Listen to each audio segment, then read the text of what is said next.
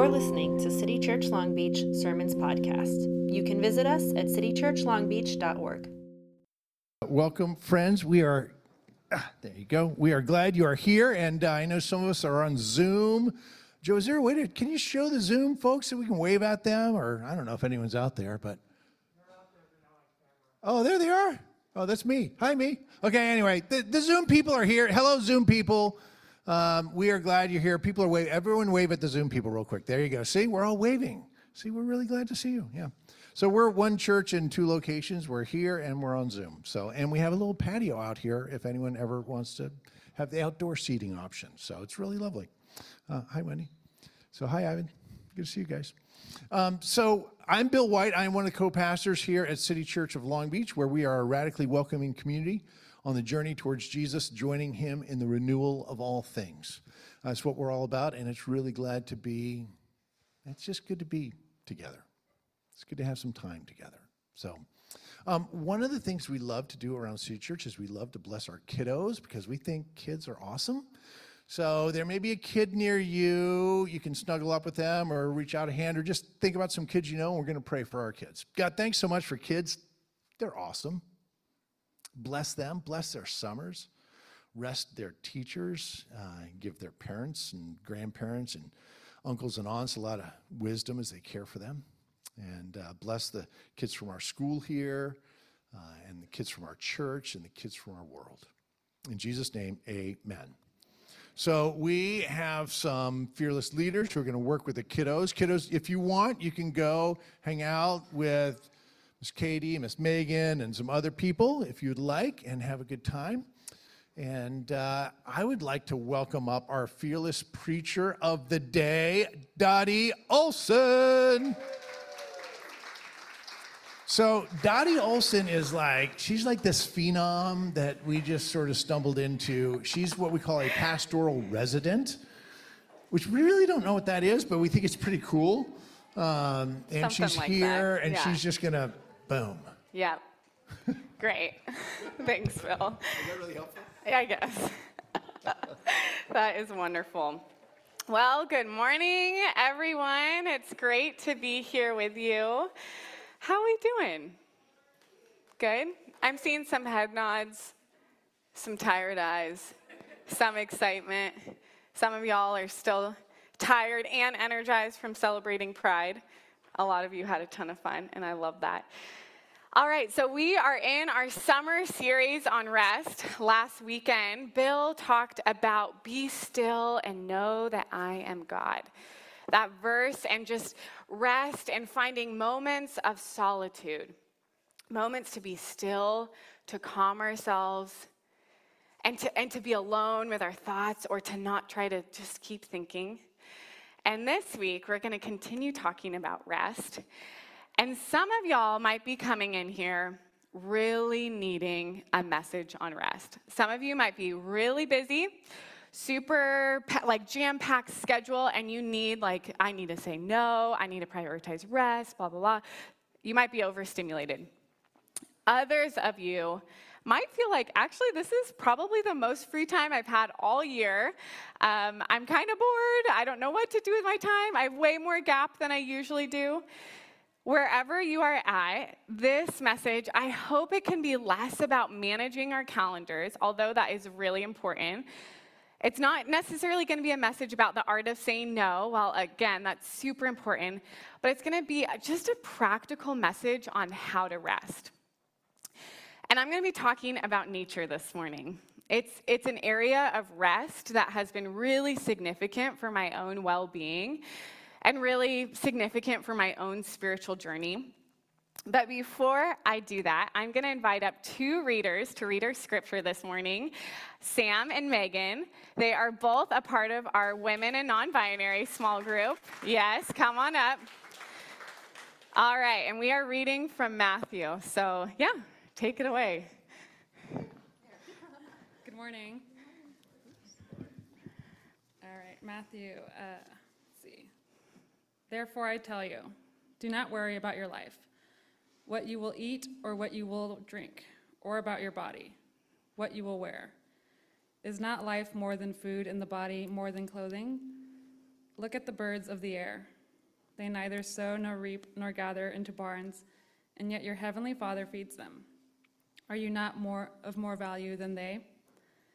And which of you, by worrying, can add a single hour to your span of life? And why do you worry about clothing? Consider the, li- the lilies of the field, how they grow. They neither toil nor spin. Yet I tell you, even Solomon in all his glory was not clothed like one of these. But if God so clothes the grass of the field, which is alive today and tomorrow and is thrown into the oven, will he not much more clothe you, you of little faith? Therefore, do not worry, saying, What will we eat, or what will we drink, or what will we wear? For it is the Gentiles who seek all these things. And indeed, your heavenly Father knows that you need all these things. But seek first the kingdom of God and his righteousness, and all these things will be given to you as well. So do not worry about tomorrow, for tomorrow will bring worries of its own. Today's trouble is enough for today. People of God, this is the word of God. Thanks be to God. Thanks, Sam and Megan. Yeah, awesome.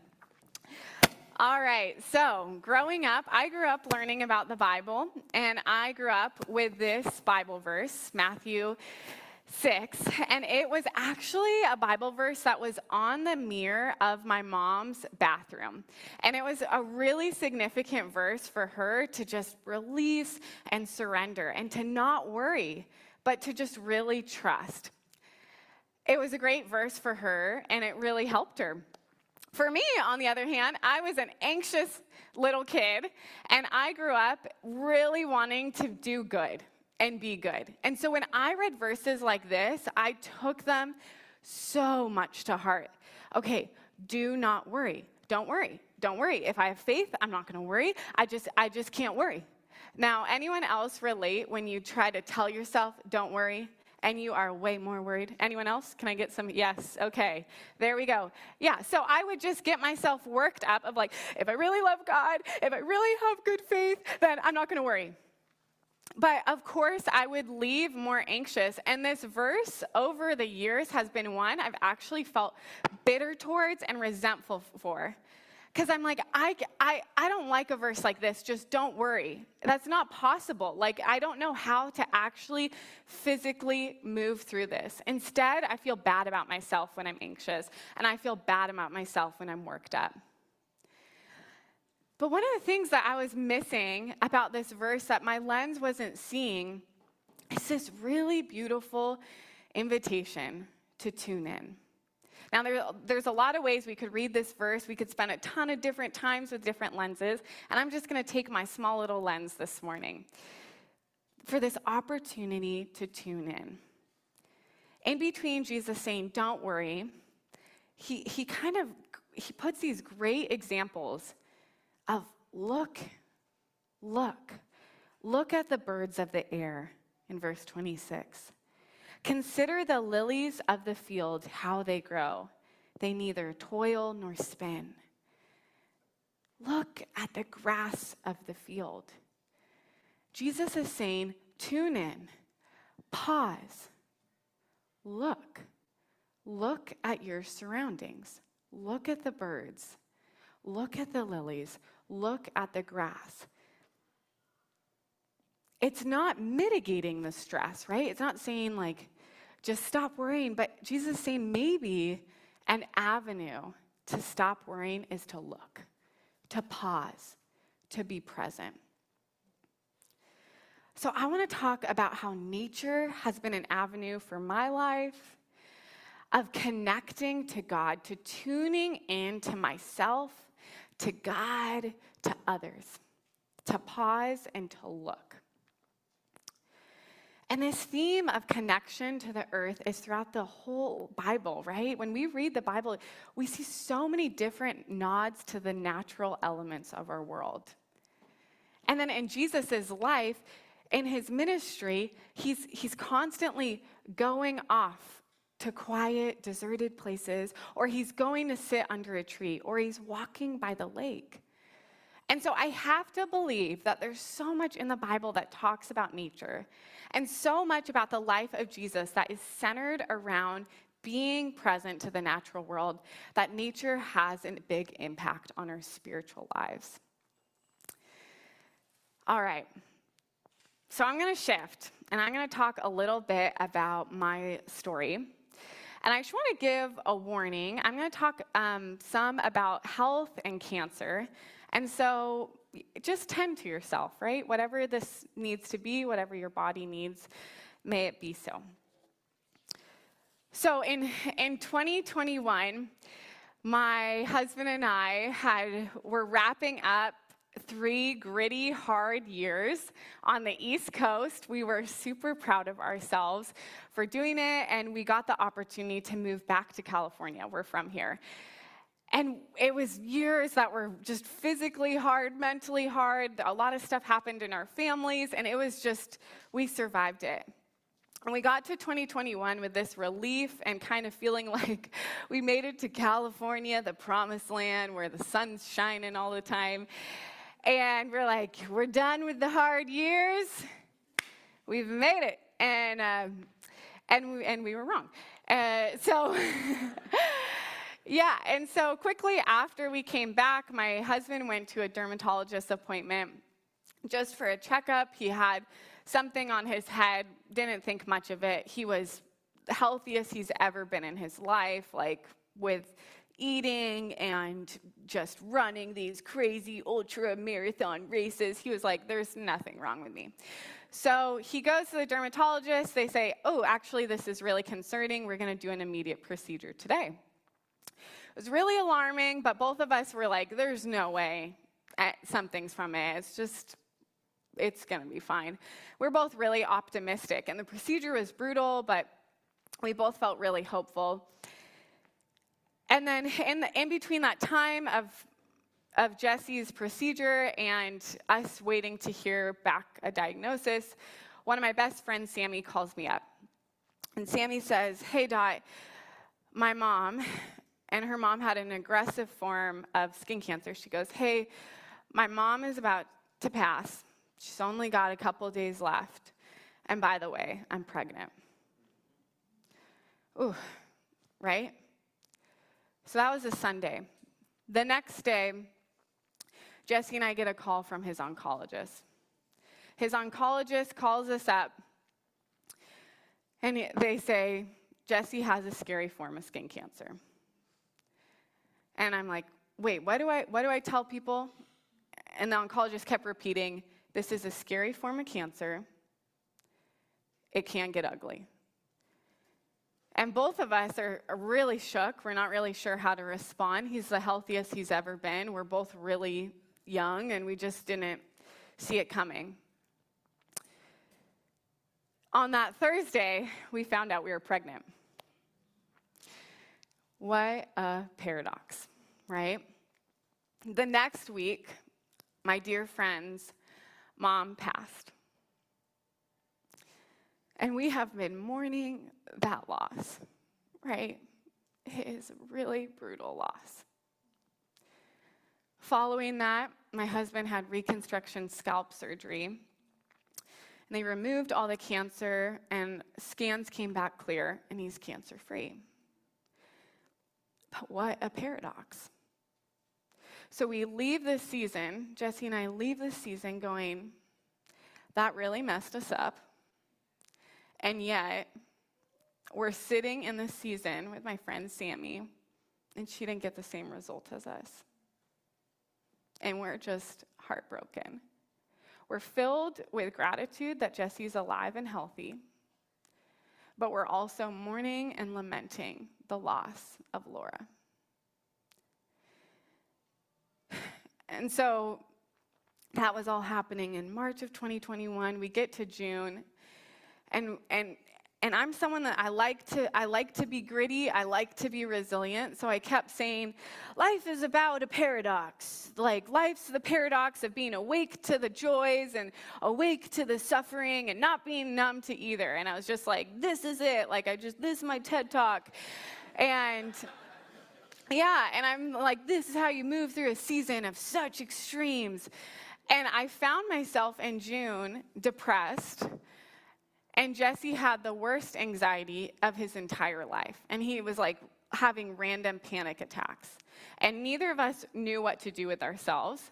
And we kept saying, at some point, we probably need to process this, right? Like, at some point, we're going to have to process this. And, and so we were anticipating, like, okay, but how, like, actually, how are we going to process what just happened? In July, we went up to Washington and we went camping for uh, like two weeks or, something, or like a week or I don't even know. And we were there and we just were unplugged. We were breathing, we were just in it with the world. We were trail running, we were hiking, and Joe, I'm gonna have you put up this picture. We're nerdy, we're nerdy hiker people. We just we look weird and that's fine, but this is a picture of us.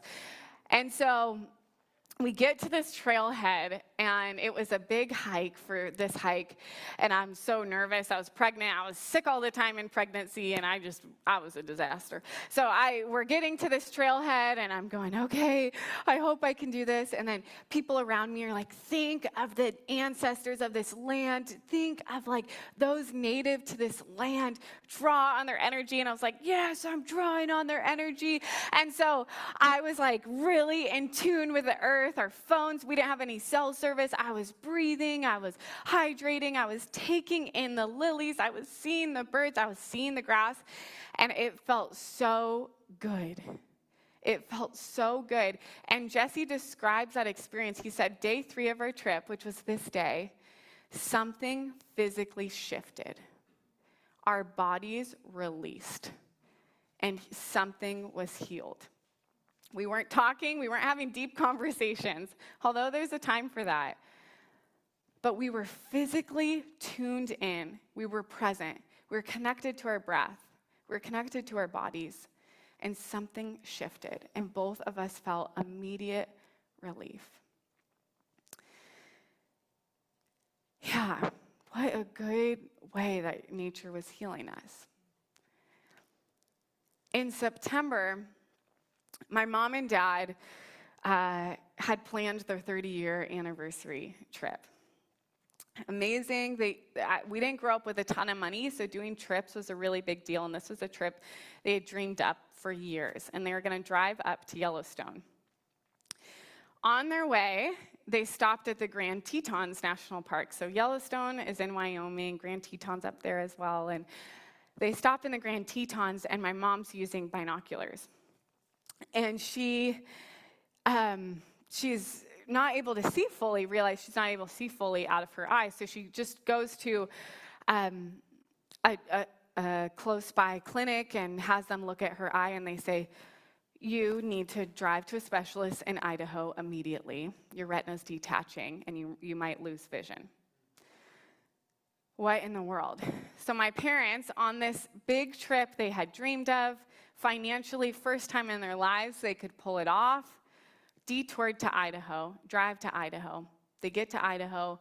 My mom is told, Your retina is detaching. You might lose sight, but you have a tumor in your eye, and likely it's cancer, and your body's covered. So my parents immediately cancel their trip, drive back to LA where they could get the best treatment. My mom goes through just all this medical stuff and is diagnosed um, with the same type of cancer that Jesse had. And she had a tumor in her eye. The same week she was diagnosed, my dear friend Sammy had her baby boy. What a paradox. My mom and my dad were stripped of their opportunity to engage with nature. And they were coming off a really hard couple years with family crisis. They were stripped of that opportunity to heal in the ways I got to heal. And my mom is this avid hiker. She's nerdier than me, and she goes literally every week to go hiking. For her 50th birthday, she literally did 50 hikes for 50 years with 50 different people. Like, she is just so into it. Yeah, there's people here that have been on hikes with her. Like, she's just nerdy and nothing fancy. She's not trying to do the big mountains, but she's just in it. But my mom, through her eye, her procedures, radiation, recovery this last year, my mom has not been able to engage with nature the way she wanted to. At her worst, she wasn't able to move from laying down, and at her best, she hasn't been able to drive. My mom is also cancer free, and I hold that with care and delicacy, knowing what happened with Sammy's mom and just so many loved ones. And so I've watched my mom, though, I've watched her navigate what does it mean to engage with nature? What does it mean to heal from nature when the ways that I used to be able to engage with it have been stripped from me? And we've walked out, her with vision impairment and losing a lot of body autonomy this last year. And so, nature. Nature is a beautiful form of rest, but it's not accessible to all of us in the same ways. And I've really, and there's some mourning with that. So, here are some things that I've learned about nature. And yeah, and I'm just going to breathe for a second because that was a lot.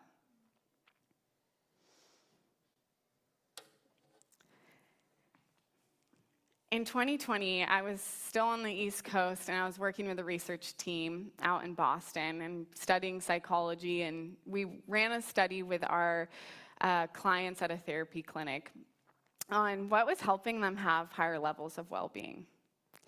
And overall, universally, those that engaged with nature regularly were happier. They had higher levels of well being. So, life satisfaction, autonomy, um, being able to, yeah, move through hard things, vitality, purpose, personal growth, all of it. People that were regularly in tune with nature were doing better. And then we also found that, that those, in other studies, that, that nature is actually helps regulate distressing emotions. And can be a source of healing and grounding and transcendence. So it makes a lot of sense that Jesse and I felt a physical shift when we were in nature. Now, of course, the big, the big question though is like, but how do we practically engage with, with nature across our different capacities? I think there's always been a temptation for me. My husband and I are just like weirdos and like love doing crazy things. Like we live hiking with our baby, and yesterday I was like jumping in cold water in the ocean because I was like, this is the way I ground myself to the earth. Like we just like experiences. So with nature, historically, the way I've approached it is like, push yourself. Get outside. Do something that makes you uncomfortable. Like, come on, you know, do it. We are meant to be one with the land. And that's just not really accessible or relatable. Um, and then when things shift, like for my mom, that's just not even practical. It's not possible. And, and typically, the outdoors and the outdoor community is there's a lot that intersects with the role of colonization, there's a lot that's confusing for marginalized communities, communities of different access points, whether physically, financially. There's, there's a lot of things that go into connecting with nature. And so I, I just want us to handle this with care. I really believe that God is calling us to connect with the earth. I really think that's part of our, our formation, and it's not easy. It's, and it's harder for some than others. Alice Walker says in The Color Purple, I think it pisses God off if you walk by the color purple in a field somewhere and don't notice it. Right? We are called to see the earth. Practically, what does this look like? So, again, drawing on some research findings, what we found. Practically, this can look like bringing a plant into your house. It can look like petting your pet. It can be taking your shoes off and putting them, putting your feet in the grass or in the sand. It can be closing your eyes and listening to birds. It can be maybe you don't have visual sight and you need to listen to something, whether you play an audio of nature or you are able to hear something. The whole point is not that we have these epic, Instagrammable, or social media moments, but the whole point is to tune in, to be present, to see the earth, to see God in the earth, to tune into God, to connect with nature, and to help, right? To help others to do that. For my mom, it looked like my dad driving her to Central Park in Huntington and them just sitting and listening to the pond, and when she could, watching the ducks. It can be really simple. And in all of this, I don't want to mitigate the hard times. There's hard times where it's really tough to just show up. For me in 2020, I had a hard time getting out of my house sometimes. And the point of nature and rest is that we are growing in our capacity to show up for ourselves for rest. For me, I am not going to be as rested if I watch a ton of Netflix. Although there is a time for that with ice cream, and I love that. But generally speaking, I am physically, emotionally, mentally, and spiritually going to feel more connected to the earth, my body, and God if I engage with the natural world. And we're growing our capacity. When life is hard, can I push myself? When I'm feeling really down, can I just look at a plant in my living room and just pause and look at it for several minutes and notice it, take it in, use all of our senses? I think God is calling us in rest to engage with nature. It's not the only way, but it's a way. So if you're busy and you're stressed, pay attention on your commute. Notice the little the birds flying. I saw birds flying while I was driving here this morning. And if you have a lot of time, push yourself, do something new. Try something new if you're able. Rest. Rest. See the birds in the air, see the lilies in the field, feel the grass. Rest. Be still and rest.